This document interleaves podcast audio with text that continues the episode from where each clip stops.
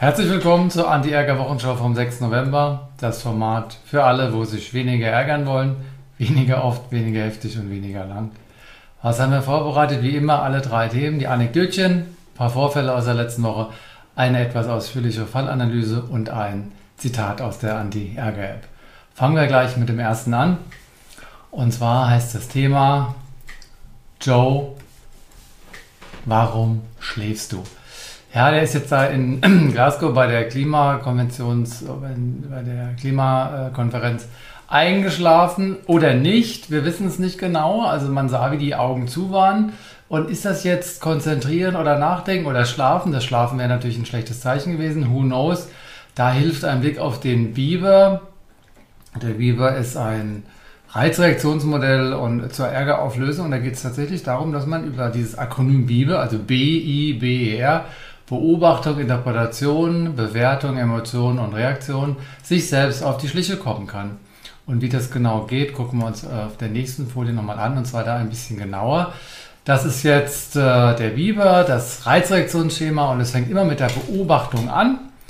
Und die Beobachtung wäre jetzt, der Joe hat die Augen geschlossen, Interpretation ist, er schläft. Das muss aber nicht sein, er könnte sich auch konzentrieren.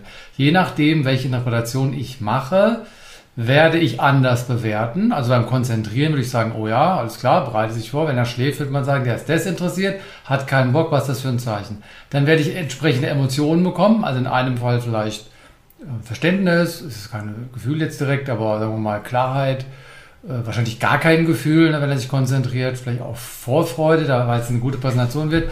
Oder wenn ich denke, er schlaft, er schläft und ich bewerte das negativ, dann werde ich vielleicht Wut bekommen oder Trauer und eine entsprechende Reaktion. Andere Beispiele, jemand verschränkt die Arme, das kann sein, weil er keinen Bock auf dich hat oder weil er sich bequem macht. Oder jemand guckt aus dem Fenster und äh, du sagst, der hat kein Interesse, was soll das? Vielleicht verarbeitet er gerade seine Scheidung.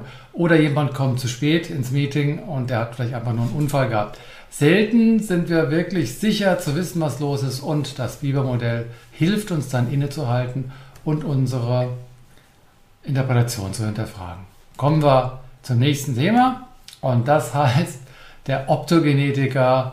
Warum mischt ihr euch ein? Was ist hier passiert?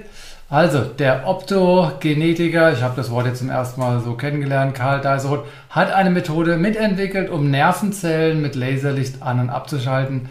Das unheimliche Ziel der Forscher, Emotionen wie Angst und Trauer beherrschen.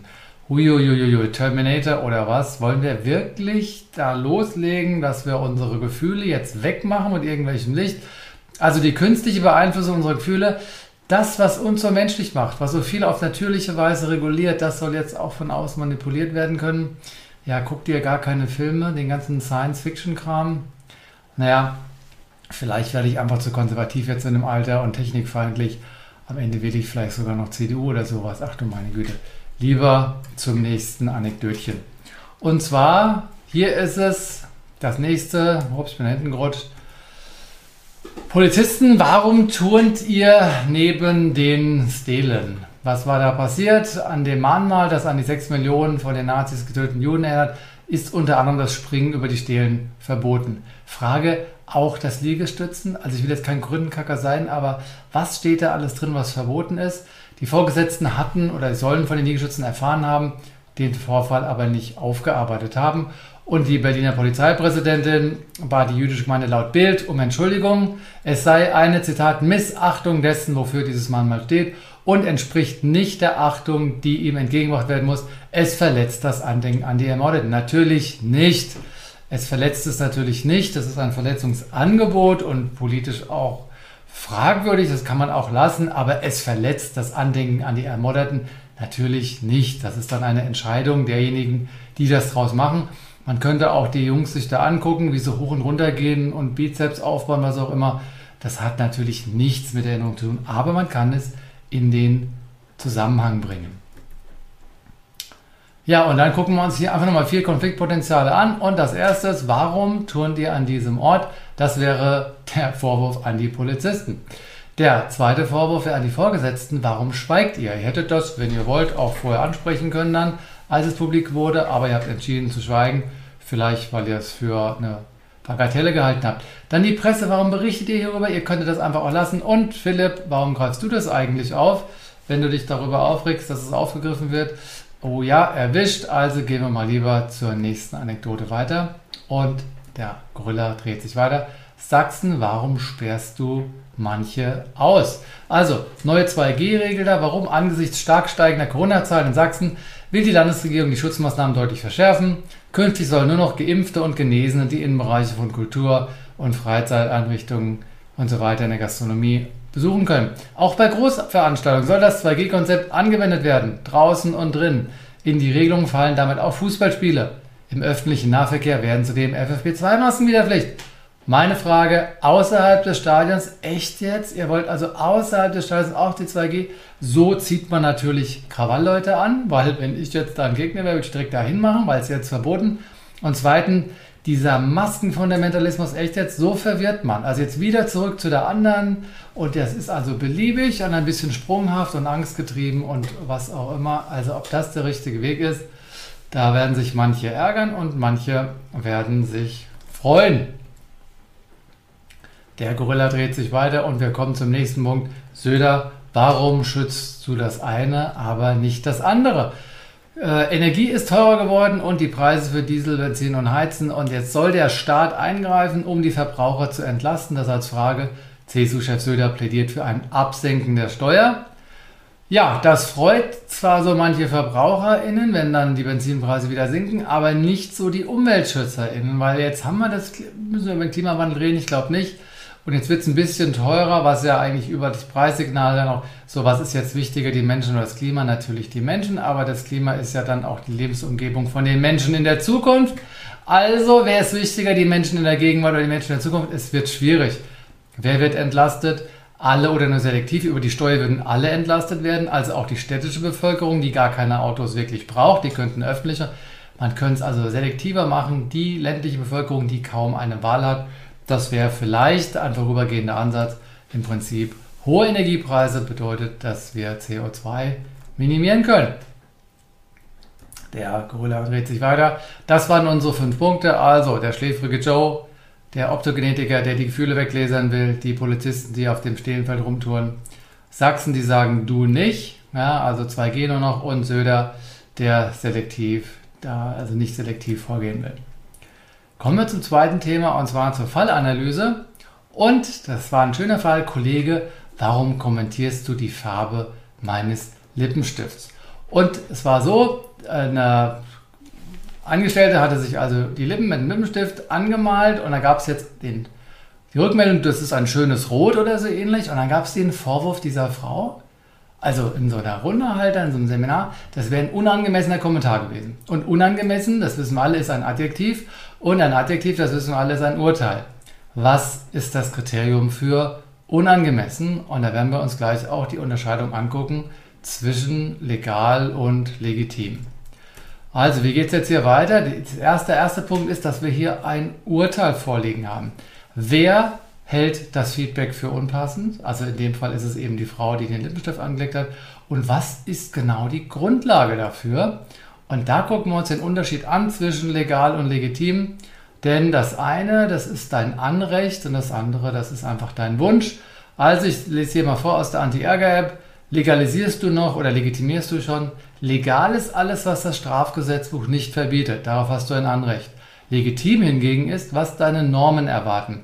Das sind deine Wünsche. In dem Fall war es so, dass die Frau, die den Lippenstift angelegt hatte, den legitimen Wunsch, für sich legitimen Wunsch hatte, dass das nicht kommentiert wird. Aber sie hat eben kein Anrecht, weil im Strafgesetzbuch ist es nicht verboten. Also der Satz, das ist ein schönes Rot, ist vom Strafgesetzbuch und anderen Gesetzwerken gedeckt. Also hat sie auf legaler Ebene nichts in der Hand, nur auf der legitimen und dann prallen Normen aufeinander. Ein sehr häufiger ähm, Konfliktfeld oder ein Konfliktursache. Zweiter Punkt, Verantwortung. Äh, wer hat sich jetzt die Lippen nochmal angemalt? War das jetzt die Frau oder die Mutter der Frau oder der Freund der Frau oder die Putzkraft der Frau? Es war die Frau selbst und indem sie den Lippenstift anlegt oder die Lippen anmalt, äh, begibt sie sich quasi in das Risiko, gesehen zu werden und dann vielleicht auch einen Kommentar zu bekommen. Also wer sich die Lippen nicht tot anmalt, könnte höchstens hören, deine Lippen sind schön rot, also auch ohne Lippenstift. Das wäre dann auch ein Satz über das Rot der Lippen, der vom Strafgesetzbuch auch gedeckt wäre. Welche Gefühle können jetzt entstehen? Also das erste Gefühl ist zum Beispiel Wut. Ne, wann macht dich der Satz wütend? Also es gibt, du kannst ja jetzt als Mensch, der den roten Lippenstift angelegt hat, wütend werden, wenn der Satz kommt. Du kannst aber auch äh, dich freuen, ne, je nachdem, was die Begleitumstände sind oder, oder wer es gerade sagt oder wie es gesagt wird. Kann aber auch sein, dass es dich manchmal traurig macht. Wann macht er dich traurig? Also deine Reaktion, wenn du dich über den Satz, das ist schönes Rot, ärgerst, sagt viel über dich, weil manchmal reagierst du vielleicht mit Wut, manchmal mit Freude, manchmal mit Trauer und vielleicht noch ganz andere Sachen. Und woher kann jetzt der arme Typ wissen, ob der Satz gerade passt? Guckt ihn euch an, der ist also sehr durcheinander, ja, weil er sich fragt, soll ich den Satz jetzt sagen oder soll ich ihn nicht sagen? Ähm, was hätte er denn noch gern äh, tun können? Alternativ zum Beispiel ignorieren beziehungsweise weggucken. Das hätte auch falsch sein können, weil in dem Moment will vielleicht die Frau da eine Aufmerksamkeit oder wohlwollend hinschauen, aber schweigen, dann wäre das diplomatisch korrekter gewesen. Oder Endstufe, lüstern fokussieren, so richtig mit, mit, äh, mit Schlabber am Maul und so, äh, dass euch schwindlig, dass dem Damen schwindlig wird, wahrscheinlich auch nicht. Also er ist auf jeden Fall verwirrt, wir sehen es deutlich. Und äh, wir gucken uns das also weiter jetzt mal an mit der Analyse und zwar mit dem, wie immer mit dem Anti-Ärger-Modell und zwar Schritt für Schritt mit den fünf Stufen. Das machen wir aber ratzfatz. Also, das sind die fünf Stufen. Und das erste wäre jetzt deeskalieren. Also das allererste, was ich da als Frau mache mit dem roten Lippenstift, ich halte erstmal die Klappe und atme tief durch. Mehr ist eigentlich gar nicht zu tun. Ich überlege mir noch, welche Konfliktmerkmale ich wahrnehme, vielleicht einen hohen Puls oder dass, äh, keine Ahnung, Muskulatur ein bisschen anspannt, also typische Stresssignale. Mehr mache ich beim Deeskalieren nicht. Während ich das tue, gehe ich zur zweiten Phase, dem Analysieren und ich frage mich, welchen Konflikt habe ich mit dem Typen, der jetzt gesagt hatte, das wäre ein schönes Rot? Also Zielkonflikt, er soll die Klappe halten, er soll es einfach nicht kommentieren.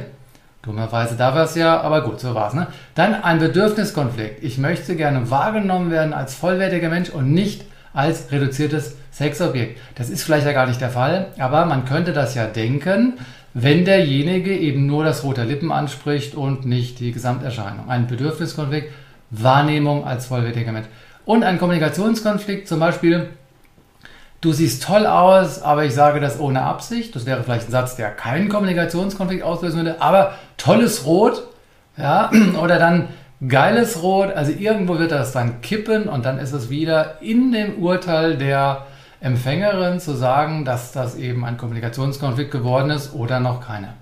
In der nächsten Phase minimieren, was kann ich jetzt als Frau machen, wenn, oder als, ich kann auch als Mann den roten Lippenstift auflegen, also wenn es jemand zu mir sagt und ich habe das Gefühl, dass der das wirklich verwechselt und dass der irgendwie schon andere Ideen hat, der will jetzt nicht arbeiten, sondern er will jetzt ein äh, bisschen ähm, eher so Get Yourself a Room Business machen, ja, dann okay, der hat gerade dicke Eier, der hat zu wenig Sex, der ist notgeil, das ist plump, das kann ich alles bei den Kollegen lassen, das muss ich mir nicht überhelfen lassen.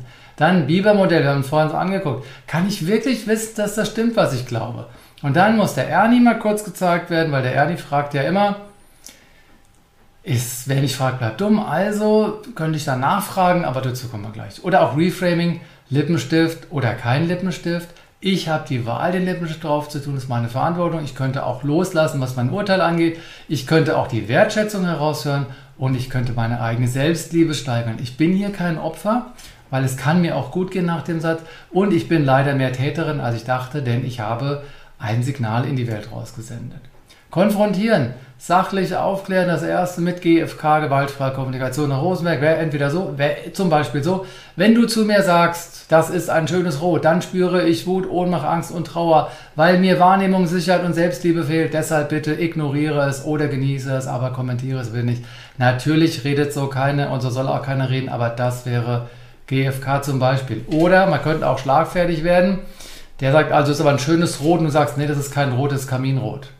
Peng. Oder, das ist ein schönes Rot. Und so, und welche Gefühle hast du das, wenn du das sagst? Peng. Oder, das ist ein schönes Rot auf deinen Lippen und du hast nur Ja und ignorierst es komplett. Oder, du hast ein schönes Rot auf deinen Lippen und du so, danke. Oder, jetzt der Hammer, das ist ein schönes Rot auf deinen Lippen, sagst du, bist du dir bewusst, dass das kurz vor sexueller Nötigung ist? Falls er Ja sagt, sagst du, dafür stehe ich nicht zur Verfügung, lass es, sonst zeige ich dich an. Wenn er Nein sagt, sagst du, dann weißt du es jetzt. Wenn es gar nicht geht, wenn auch das nicht hilft, wenn du so ein Schlagfertigkeitsmonster vor dir hast, dann machst du nonverbales äh, Irritieren. Du kannst also ignorieren, guckst den einfach an, ohne zu reagieren, oder du kontrastierst, fängst einfach an zu lachen. Wobei das ist wahrscheinlich missverständlich. Dann, wenn gar nichts geht, kannst du sagen, ja, akzeptieren kann ich jetzt nicht, vielleicht tolerieren, ja, schauen wir mal. Oder du verlässt die Firma oder du lässt einfach den Lippenstift. Wer Lippenstift aufträgt, hat eine Entscheidung getroffen, die eigene Sichtbarkeit zu erhöhen und sollte nicht überrascht sein, dass er gesehen und angesprochen wird. Ja? Background, rote Lippen erinnern ja an etwas. Ne? Die Vagina, die, ich habe das mal irgendwo gelesen, das sei eine Erinnerung daran. Also ich denke da natürlich nicht dran, ich sehe da nur eine Frau mit Lippen, aber ich habe gehört, dass manche Männer das dann verwechseln würden mit einem anderen Körperteil. Gut, was ist unser Fazit? Rote Lippen sind erstmal nichts anderes als rote Lippen. Lippen, die roter sind als ohne Lippenstift, das ist Physik, das Rot ist intensiver. Der Typ sieht es und er spricht es auch noch an. Warum? Das wissen wir nicht. Er wird seine Gründe haben. Tja, weil er vielleicht total leidenschaftlich ist, äh, vielleicht sie aber auch. Ja, vielleicht ist er aber auch ein Vollromantiker, ne? so, so Winnetou-mäßig, so ganz ohne Erektion, einfach nur kuscheln und so. Vielleicht ist er aber auch so ein moderner Goethe, so Farbenlehre und so. Und du hast schon gedacht, er wäre was auch immer. Naja, also, worum geht es hier nochmal ganz langsam? Den Ernie brauchen wir, mach den Ernie. Der Ernie sagt nämlich, denn wer nicht fragt, bleibt dumm. Das heißt, du hörst den Satz mit dem Rot und gehst einfach in eine, in eine Rückfrage. Und äh, letztlich, ganz wichtig, das Wichtigste ist und bleibt die Selbstliebe, denn wer sich selbst genug liebt, der, dem kann nichts Böses widerfahren. Das können wir hier, glaube ich, auch mitnehmen. Kommen wir zum dritten Teil, zum letzten Teil, und zwar dem Zitat. Da gucken wir uns jetzt, gehen wir wieder in die, in die App rein. Und zwar mache ich dann hier den anderen Bildschirm auf. Und da gucken wir uns jetzt das Zitat an, eins, was ich rausgesucht habe. Und zwar gehen wir hier runter auf Extras und dann auf Medien durchforsten und dann auf Zitate. Und dann ein wunderschönes Zitat diese Woche. Zweifel ist eine Frage der Intelligenz von Klaus von Donani. Woran zweifelst du, weil du schlau bist? Also dein Zweifel ist Ausdruck deiner Intelligenz. Oder woran zweifelst du, weil du eher nicht so schlau bist? Also dann wäre der Zweifel eher destruktiv oder nicht produktiv. Oder Woran zweifelst du, weil du Angst vor den Konsequenzen hast? Also auch da würde dir dein, deine Angst eher, deine, äh, der Zweifel eher im Weg stehen.